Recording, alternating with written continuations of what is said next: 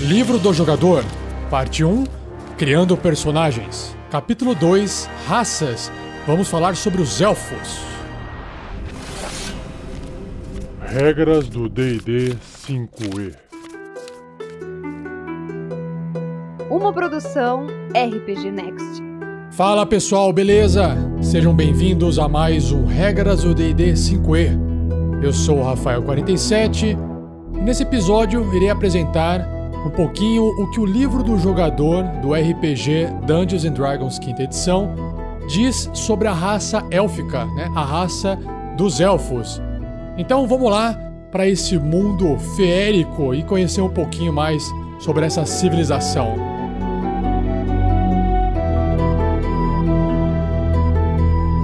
Seja você também um guerreiro ou uma guerreira do bem.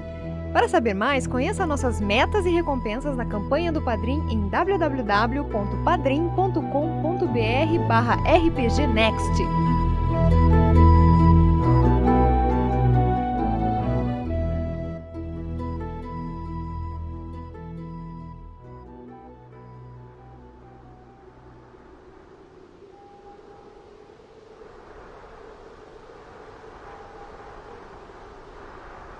nunca imaginei que tal beleza existisse.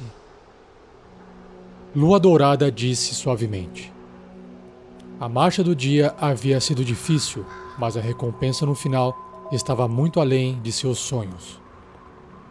Os companheiros estavam em um alto rochedo sobre a lendária cidade de Qualinost. Quatro pináculos delgados erguiam-se dos cantos da cidade como hastes brilhantes. Suas pedras brancas reluzentes mescladas com um tom prateado cintilante. Arcos graciosos ligando um pináculo a outro se elevavam no ar. Construídos por antigos ferreiros anões, eles eram fortes o suficiente para suportar o peso de um exército. No entanto, eles pareciam tão delicados que um pássaro pousado sobre eles poderia lhes tirar o equilíbrio. Esses arcos cintilantes eram as únicas fronteiras da cidade. Não havia nenhuma muralha em volta de Qualinost. A cidade élfica abria seus braços de forma amorosa para a imensidão. Trecho retirado do livro Dragões do Crepúsculo do Outono. Autores Margaret Weiss e Tracy Hickman.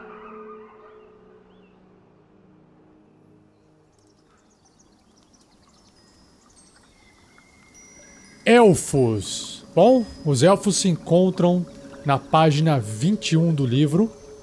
E quando você atinge essa página, a primeira coisa que chama a atenção são as ilustrações do livro. No fundo, no topo da página, você encontra o que representa as moradias dos elfos em meio a florestas de troncos extremamente grossos, né?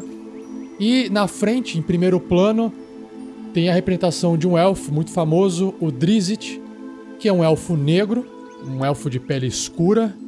Ele está segurando duas espadas longas nas mãos, vestindo uma armadura de couro e com um manto meio acolchoado, como se fosse algo pro frio. Para quem nunca conheceu nada sobre elfo, elfos são aquelas criaturas que têm orelhinhas pontudas e que são extremamente chamativas pela sua aparência. E basicamente os elfos gostam bastante de natureza, magia, arte, eles aprendem com o tempo a admirar esse tipo de material, seja sonora, seja poesia, seja pintura e tudo que lembra as coisas boas do mundo para os elfos. Bom, comparando os elfos com os humanos, eles são um pouquinho mais baixos, podendo variar entre 5 a 6 pés, que é mais ou menos um metro e meio a um metro e oitenta. Eles são um pouquinho mais eh, finos, mais magros do que os humanos, então o peso deles vai variar mais ou menos de 100 a 145 libras, o que representa mais ou menos em quilos de 50 a 75 quilos. Os homens, né, os machos elfos costumam ter mais ou menos a mesma altura do que as fêmeas, só que geralmente os machos são um pouco mais pesados.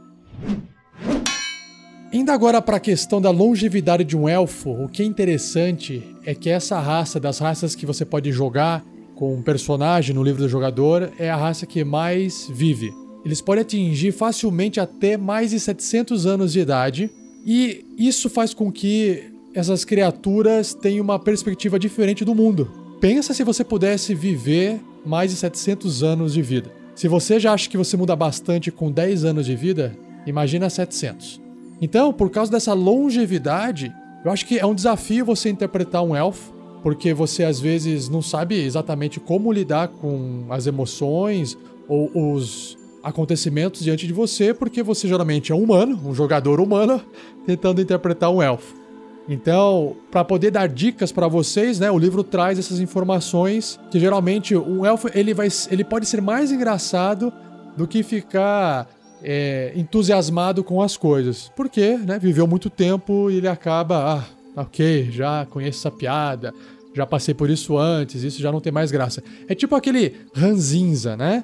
Então, por causa disso, os elfos geralmente eles ficam mais distantes e eles não se incomodam muito com algumas coisas que podem ocorrer ao acaso. Agora, quando eles resolvem perseguir um objetivo, aí, meu amigo, aí as coisas mudam, porque ele vai investir muito mais tempo naquilo, porque ele tem um tempo de vida muito maior para poder conseguir atingir o seu objetivo. Uh, os elfos, eles são lentos para fazer amigos por causa dessa longevidade, né? lentos para fazer inimigos, mas também, da mesma forma, vão demorar bastante para esquecer os amigos e esquecer os seus inimigos. Quando eles são insultados, geralmente eles não dão tanta bola, mas, dependendo do tipo de insulto, meu amigo, se isso se tornar uma, um motivo para ele se vingar de você, ele vai te perseguir por muito tempo. Imagina um elfo perseguindo um humano. Ele pode esperar o humano ficar velhinho, vovô, que para ele é como se tivesse passado um ano de idade.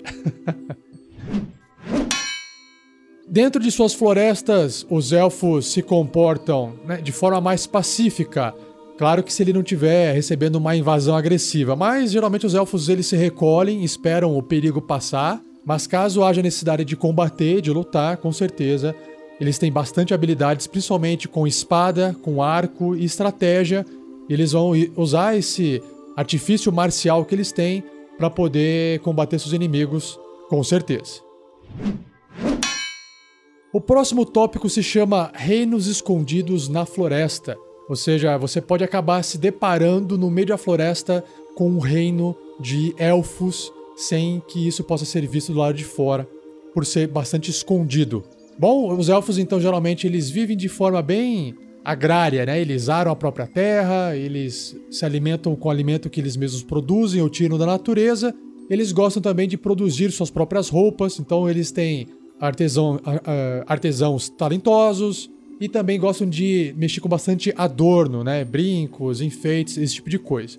Basta lembrar do Senhor dos Anéis que os elfos são bem parecidos. Quando um elfo de repente é encontrado fora da, de florestas ou né, existe esse contato num ambiente que não é tão comum de se encontrar, geralmente esse elfo ele deve estar tá ou levando o conhecimento que ele tem é, de magia ou de arte ou até de esgrima, por exemplo, para poder ensinar outras pessoas ou às vezes ele vai em busca de alguns tipos de metais, porque eles não são mineradores, mas eles apreciam muito essa arte, essa joia fina.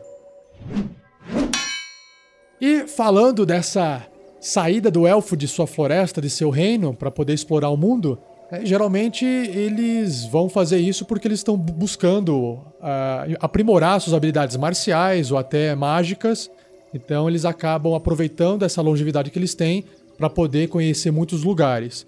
Em relação aos humanos, a sociedade humana, eles acabam não gostando muito porque os humanos eles acabam entrando em rotinas no dia a dia com coisas parecidas e eles preferem a variedade das coisas. Então eles acabam migrando com mais facilidade. Já em relação a, a seguir e, e viajar por causas rebeldes ou causas de vingança, isso também pode acontecer, né? Ele pode acabar indo lutar contra uma repressão injusta ou acabar seguindo uma causa moral do seu reino ou até da sua própria percepção de seus valores de vida. Falando um pouco agora sobre os nomes élficos, essa parte é bem interessante porque um elfo ele é considerado criança até que ele se declare adulto. Só que geralmente eles vão fazer isso a partir do centésimo ano de vida. Então imagina. O elfo, então, até essa idade, até ele se declarar adulto, geralmente ele tem um nome chamado, né, um nome de criança, e a partir do momento que ele se declara adulto, aí ele escolhe um nome de adulto. Esse nome de adulto é uma criação única, ele pode até refletir alguns indivíduos respeitados da família que ele tem, e há pouca diferença entre nomes masculinos e femininos. Além disso, é interessante que, junto do primeiro nome que ele acabou de criar, às vezes ele também tem um nome de família, que geralmente é uma combinação de outras palavras, mais ou menos como a língua inglesa faz. E quando esses elfos têm contatos com humanos, alguns deles traduzem esse nome de família élfico, esse nome composto, para versão comum da língua comum para que todos possam entender. Então, alguns nomes infantis como exemplo podem ser Ara, Del, Fain, Lael, Rael, ó Rael aí, Val e por aí vai. E aí, nomes masculinos adultos são um pouquinho, pouca coisa mais complexos do que os de criança, ó. Percebam. Adran, Aramil, Erevan, olha aí o Erevan, Quarion, Sovelis, Vares e por aí vai. Já os nomes femininos vão ter pouca variação, como foi dito. Então vamos ver. Adri, Andraste, Birel, Lia, o nome mais curto. Aqui tem assim, Miali, né, ou Maiali, depende da pronúncia. Naivara, Xanafia, tem uns nomes um pouco mais esdrúxulos. E alguns sobrenomes comuns em elfo e também a sua tradução. Amakir, com dois Is. Joia Florida. Amastácia, Flor das Estrelas. Liadon, Folha de Prata. Cianodel, Córrego Lunar. Então são, esses são alguns exemplos de sobrenomes que são inspirados em nomes de família. Falando um pouco sobre a perspectiva que um elfo tem das outras raças mais comuns, é interessante que, apesar de eles serem orgulhosos, eles também acabam sendo gentis. No caso aqui, os anões para os elfos são criaturas que não são muito espertas, são meio desajeitadas, e o que falta de humor neles são compensados pela sobra de bravura. E eles admitem que os melhores ferreiros né, produzem arte que se aproxima da qualidade élfica.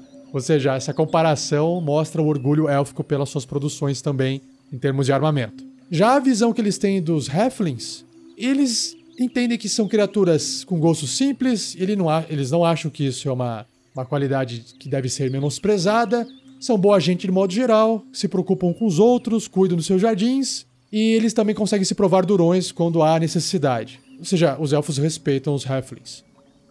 Já em relação aos humanos, eles têm essa percepção de que o humano está sempre com pressa. Que a sua ambição, a sua vontade de completar algo antes que as suas vidas acabem, acaba fazendo às vezes até do humano uma pessoa fútil, porque não consegue completar o que ele quer fazer ou gasta energia em coisas erradas. Mas os elfos reconhecem que se que ao olharem para o que os humanos construíram e realizaram ao longo dos anos, eles apreciam essas façanhas. É aquela coisa de a gente olhar para as pirâmides do Egito, né? mais ou menos isso. Imagina várias gerações de pessoas trabalhando e morrendo, mas no final das contas você olha aquela obra e aprecia. E por fim tem um comentáriozinho que se ao menos eles diminuíssem o ritmo e aprendessem um pouco de requinte, uma crítica elfa aos humanos. Entrando agora na parte dos traços raciais dos elfos, aquela parte que implica no sistema do jogo, nos números da ficha do seu personagem, todo elfo vai ter a sua destreza aumentada em dois pontos, o que vai conceder pelo menos mais um na defesa, na armadura, na classe de armadura, e mais um tanto para os ataques à distância quanto pro dano desses ataques. Sobre a idade do elfo, a hora que você for marcar na ficha, aqui o livro comenta que o elfo até atinge a maturidade física na mesma idade que um humano atinge. Só que a compreensão do mundo e o preparo para a vida adulta só vai acontecer em média ali a partir dos 100 anos de idade. Ele vai poder viver até os 750 anos. Então você escolhe essa idade, você até pode jogar com um elfo com uma idade menor do que 100 anos de idade, um tipo um elfo precoce, porque ele já está se sentindo preparado para viver a vida adulta. Ele até pode ter o um nome de criança enquanto isso, ou ele pode até acabar quebrando esses paradigmas élficos e criar um personagem até com uma história diferente do comum. Em termos de tendência, elfos amam a liberdade. Isso representa, então, alinhamentos, tendências caóticas, que fazem o que eles têm mais vontade de fazer quando acham que devem fazer. Ou seja, não seguem tanto as regras. Como eles vivem em florestas e entendem esse equilíbrio das coisas, eles valorizam bastante a liberdade, né, tanto deles quanto dos outros seres. Então isso também pode ser um motivo para você lutar por algo. E a tendência dos elfos é serem mais bondosas do que outros alinhamentos. Só que existe uma exceção, o Drow, que é uma raça élfica de elfos que foram exilados para o subterrâneo, ou seja, para o Underdark, subterrâneo escuro. Nesse caso, a maioria desses elfos são perversos, perigosos, geralmente são caóticos, são malignos e até leais e malignos, se eles seguem à risca algum tipo de regra social. Sobre o tamanho deles, como foi dito antes, entre 1,50m a 1,80m, mais ou menos. Em termos de jogo, ele ocupa o tamanho médio, assim como o anão do último episódio. O deslocamento de um elfo é a sua base normal de 9 metros, que representa mais ou menos 30 pés, ou 6 quadradinhos no tabuleiro se você estiver usando um grid. Aqui também tem a mesma habilidade dos anões, que é a visão no escuro. Visão no escuro é aquela habilidade de enxergar dentro da penumbra, de até 60 pés ou 18 metros de distância, como se você estivesse em plena luz do dia, só que enxerga com tons de cinza. Uma outra característica, um outro traço racial são seus sentidos aguçados, né? orelhas pontudas, olhos atentos. Isso concede a eles a proficiência em percepção, que é uma habilidade, uma perícia de percepção. Significa que para todos os testes dessa habilidade eles vão ter mais dois no nível 1. E esse bônus vai aumentando conforme eles vão evoluindo de níveis. Todo elfo tem um ancestral feérico, ou seja, eles possuem vantagem nos testes de resistência para resistir a ser enfeitiçado ou resistir a magias que possam colocar eles para dormir. Essa habilidade, essa característica do elfo é fantástica. Imagina o elfo no meio do campo de batalha, de repente alguém chega ali e joga uma magia de dormir. Inclusive pode ser o companheiro de batalha dele. Então ele tá no meio dos inimigos, ele grita para trás e fala: "Cara, pode soltar aí a, a sua magia do sono". E aí alguém solta essa magia do sono e pelo fato de ele estar no meio da magia, ele não vai ser afetado pelo sono, porque ele não dorme, então ele vai acabar, acabar ficando acordado. Isso é uma vantagem estratégica muito forte. Falando em dormir, elfos não dormem. Eles fazem o que, se, o que é chamado de transe. Então, em vez de eles dormirem para poder descansar, eles passam uma parte do dia meditando profundamente, permanecendo semiconsciente por 4 horas por dia. É mais ou menos a soneca deles. Apesar de não conseguir dormir, eles até podem sonhar de certo modo. Só que na verdade esses sonhos são exercícios mentais que se tornam reflexos através de anos de prática. E claro, depois que ele tiver descansado essas quatro horas em transe, ele vai acabar ganhando os, os mesmos benefícios que um humano ou outra raça teria com oito horas de sono. Sobre os idiomas, um elfo pode falar, ler e escrever comum, que é a língua do jogo, e élfico, claro. Sobre a linguagem élfica, ela é um idioma fluido, tem entonações sutis e uma gramática bem complexa. Em termos de literatura, por causa disso e por causa dos anos de vida, vocês vão encontrar bastante literatura rica, diversificada, e sobre as canções e poemas élficos são bem famosos também entre outras raças. Inclusive, muitos bardos aprendem essa língua para que eles possam adicionar canções élficas no seu repertório. E assim como a raça anã, todo personagem que for um elfo também tem que ter uma subraça. Por que, que existe subraça no povo élfico? Que provavelmente numa história passada da criação dessa raça, os povos antigos, os povos mais primitivos dos elfos, acabaram se separando em outros três povos élficos, gerando essas subraças, que são os High Elfos, Alto Elfos, os Wood Elfos, Elfos da Floresta, e os Dark Elfos, os Elfos Negros, que são os Drolls. Você vai poder escolher para o seu personagem uma dessas sub-raças.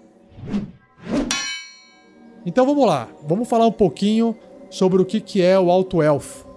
Entre os Altos Elfos, tem mais de um tipo, dependendo do mundo que você está jogando.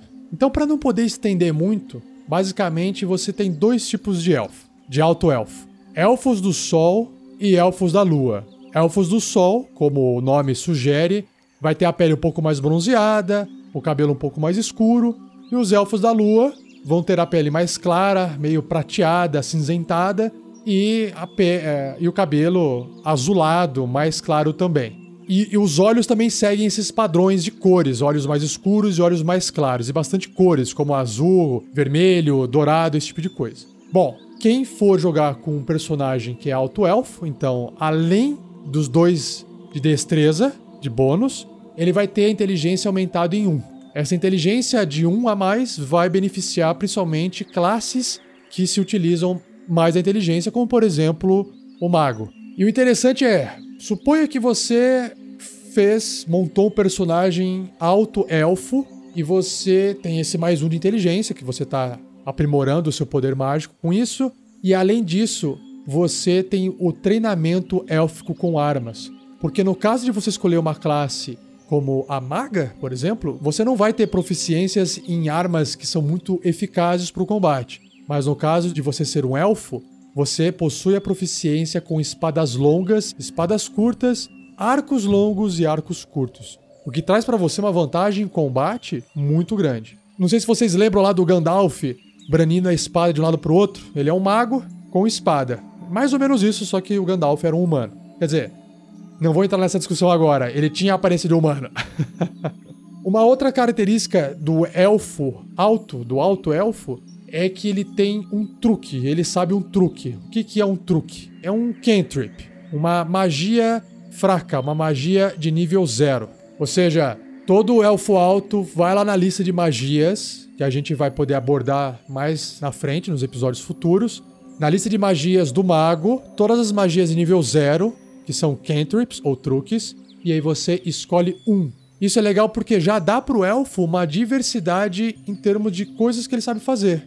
Né? Então, por exemplo, você resolveu ser um, um guerreiro elfo, você sabe fazer um truque mágico. Você resolveu ser um monge elfo, você sabe fazer um truque mágico. Isso é bem legal tanto para o jogo em termos sistêmicos quanto para interpretação no RPG. E por fim, o alto elfo sabe um idioma a mais. Você pode falar, ler e escrever um idioma que você queira escolher Sobre essa questão da escolha de um idioma, a gente vai ver mais pra frente, porque existe uma tabelinha de quais idiomas os seus personagens podem começar é, sabendo, porque tem alguns que são meio é, restritos. Bom, vamos agora pro Elfo da Floresta. O elfo que possui sentidos e intuição mais aguçados, os pés mais ágeis do que o normal, do que os outros elfos, porque estão acostumados a viver mais dentro da floresta nativa. Esses elfos também são conhecidos como elfos verdes ou elfos do bosque, que são os elfos mais selvagens, porque eles são mais reclusos do que os outros. No caso, a pele deles tende a uma matiz mais cor de cobre, com alguns traços esverdeados. Cabelo geralmente negro ou castanho, mas pode também puxar um pouco para um tom mais claro, um tom mais cobre. E os olhos também geralmente são verdes, castanhos ou cor de avelã. Erevan Brisa Noturna, não se esqueçam, era um elfo da floresta. Então todo elfo da floresta vai ter a sua sabedoria aumentada em um ponto. O treinamento com armas desses elfos também são iguais aos elfos altos, os altos elfos, que é espada longa, espada curta, arcos longos e arcos, arcos curtos. E uma característica são os pés ligeiros, então o seu deslocamento é aumentado em 5 pés, ou seja, um metro e meio, de 9 metros passa a ser 10 metros e meio. No grid de batalha, são 7 quadradinhos, um quadrado a mais, o que dá uma vantagem tática bem grande. Além disso, uma outra característica é a máscara da natureza. O elfo da floresta, ele pode tentar se esconder mesmo quando ele está apenas levemente obscurecido por folhagem. Pode ser chuva forte, neve caindo, um galho de uma árvore na frente, névoa, qualquer outro fenômeno que seja natural. Então ele não precisa necessariamente estar atrás de um tronco. Ele consegue se mesclar com muito mais facilidade e permite que você faça o teste de se esconder nessas condições. O que torna o elfo da floresta bastante furtivo dentro de ambientes naturais. Então, essas são as características raciais do elfo da floresta. Por fim, o elfo negro ou Drow. Histórias contam que essa subraça foi banida da superfície e acabaram seguindo a deusa Loth pelo caminho do mal e da corrupção. Então esses elfos construíram a sua própria civilização embaixo da terra, nas profundezas do subterrâneo do Underdark, assim chamado. E esses elfos negros então possuem pele negra, mas muito negra, como se fossem pedras, obsidiana, polida. Cabelos brancos, opacos ou até amarelo bem pálido. E os olhos geralmente são tão brancos que às vezes as outras pessoas confundem como sendo olhos de gente cega, né? Que não tem a íris, não tem a pupila. Mas na verdade tá lá o olho dele. e de todos os elfos, os Drolls costumam ser os menores e os mais magros. Mas não subestime essa aparência física deles porque estão extremamente mortais. Agora, aventureiros dessa raça, dessa sub-raça, são raros, não existem em todo mundo, e o livro sugere você conversar com seu mestre para ver se você pode usar essa sub-raça no seu personagem. Por quê? Porque ele também tem algumas habilidades que são uh, bastante fortes para um personagem e uma delas pode ser bastante prejudicial. Então vamos lá. Primeiramente, todo elfo negro tem o seu carisma aumentado em um ponto. E aí você fala, pô, mas como assim? Ele é mais carismático, né?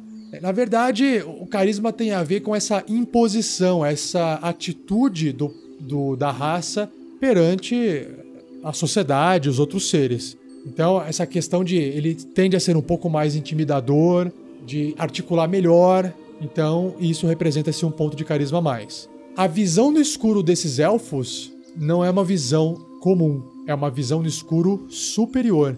Ao invés de ser de 18 metros, ou seja, 60 pés, é o dobro, 120 pés, 36 metros de distância. Eles enxergam o dobro na escuridão, o que traz uma vantagem gigante caso dois elfos estejam é, lutando um contra o outro dentro de um ambiente completamente escuro, enquanto um não está enxergando o outro, o outro está enxergando claramente o outro elfo. Só que em contrapartida, por causa dessa visão no escuro superior, os Drolls têm sensibilidade à luz solar.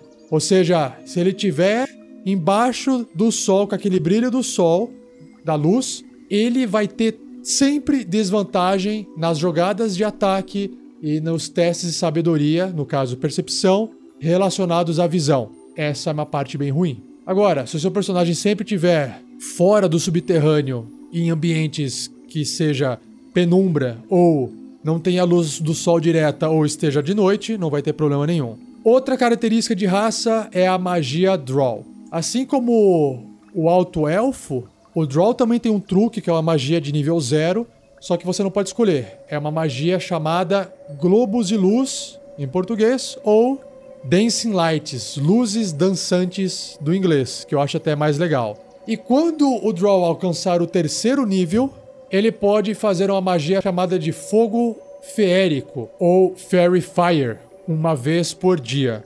Pessoal, eu não vou aqui adentrar no que, que significa, como é que funcionam essas magias, porque a gente discute magias mais pra frente. E quando ele atingir o quinto nível, ele também vai poder fazer uma magia chamada Escuridão, Darkness, uma vez por dia, certo? Por fim, a última habilidade que aparece aqui é o treinamento com armas do Draw. Todo Draw é proficiente com rapieiras, espadas curtas e bestas de mão. E para finalizar, só para poder falar um pouquinho mais sobre a sociedade do Draw, no finalzinho dessa parte dos elfos, no, na página 24, o livro traz um pouquinho sobre essa sociedade depravada que os Draws vivem, né?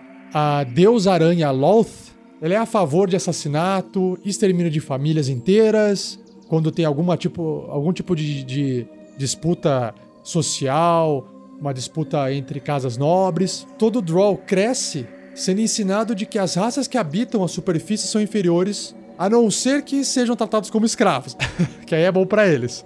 Só que um único Draw quebrou esse estereótipo, que é o Drizzt Durden. Ele é um ranger, né, um patrulheiro do norte, acabou provando a sua índole de bom coração como defensor dos fracos e inocentes, rejeitou a sua herança né, de alfo negro e emergiu no mundo que, claro, encara ele com horror e aversão porque não é negro. Ele é um modelo para os poucos Rolls que seguem esses passos tentando encontrar uma vida aquém daquele que eles nasceram, dessa sociedade maligna, desse lar subterrâneo. E só por isso, é por essa diferença de raça, esses problemas podem ser muito bem explorados por personagens de RPG. Então, converse com seu mestre sobre isso também. E com isso, nós finalizamos esse episódio.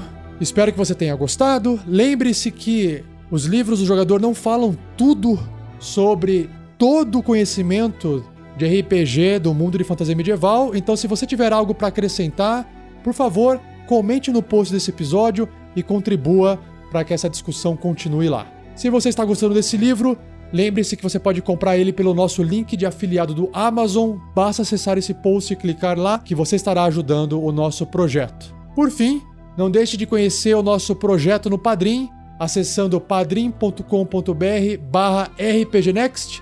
Torne-se um padrinho, torne-se uma madrinha e depois aprenda conosco o que, que é o Nicolas. Conheça o Nicolas, seja bem recebido pelo Nicolas lá no grupo do WhatsApp dos padrinhos e dê bastante risada com a gente e também se torne um guerreiro do bem. Beleza, pessoal? Valeu, um abraço e até o próximo episódio.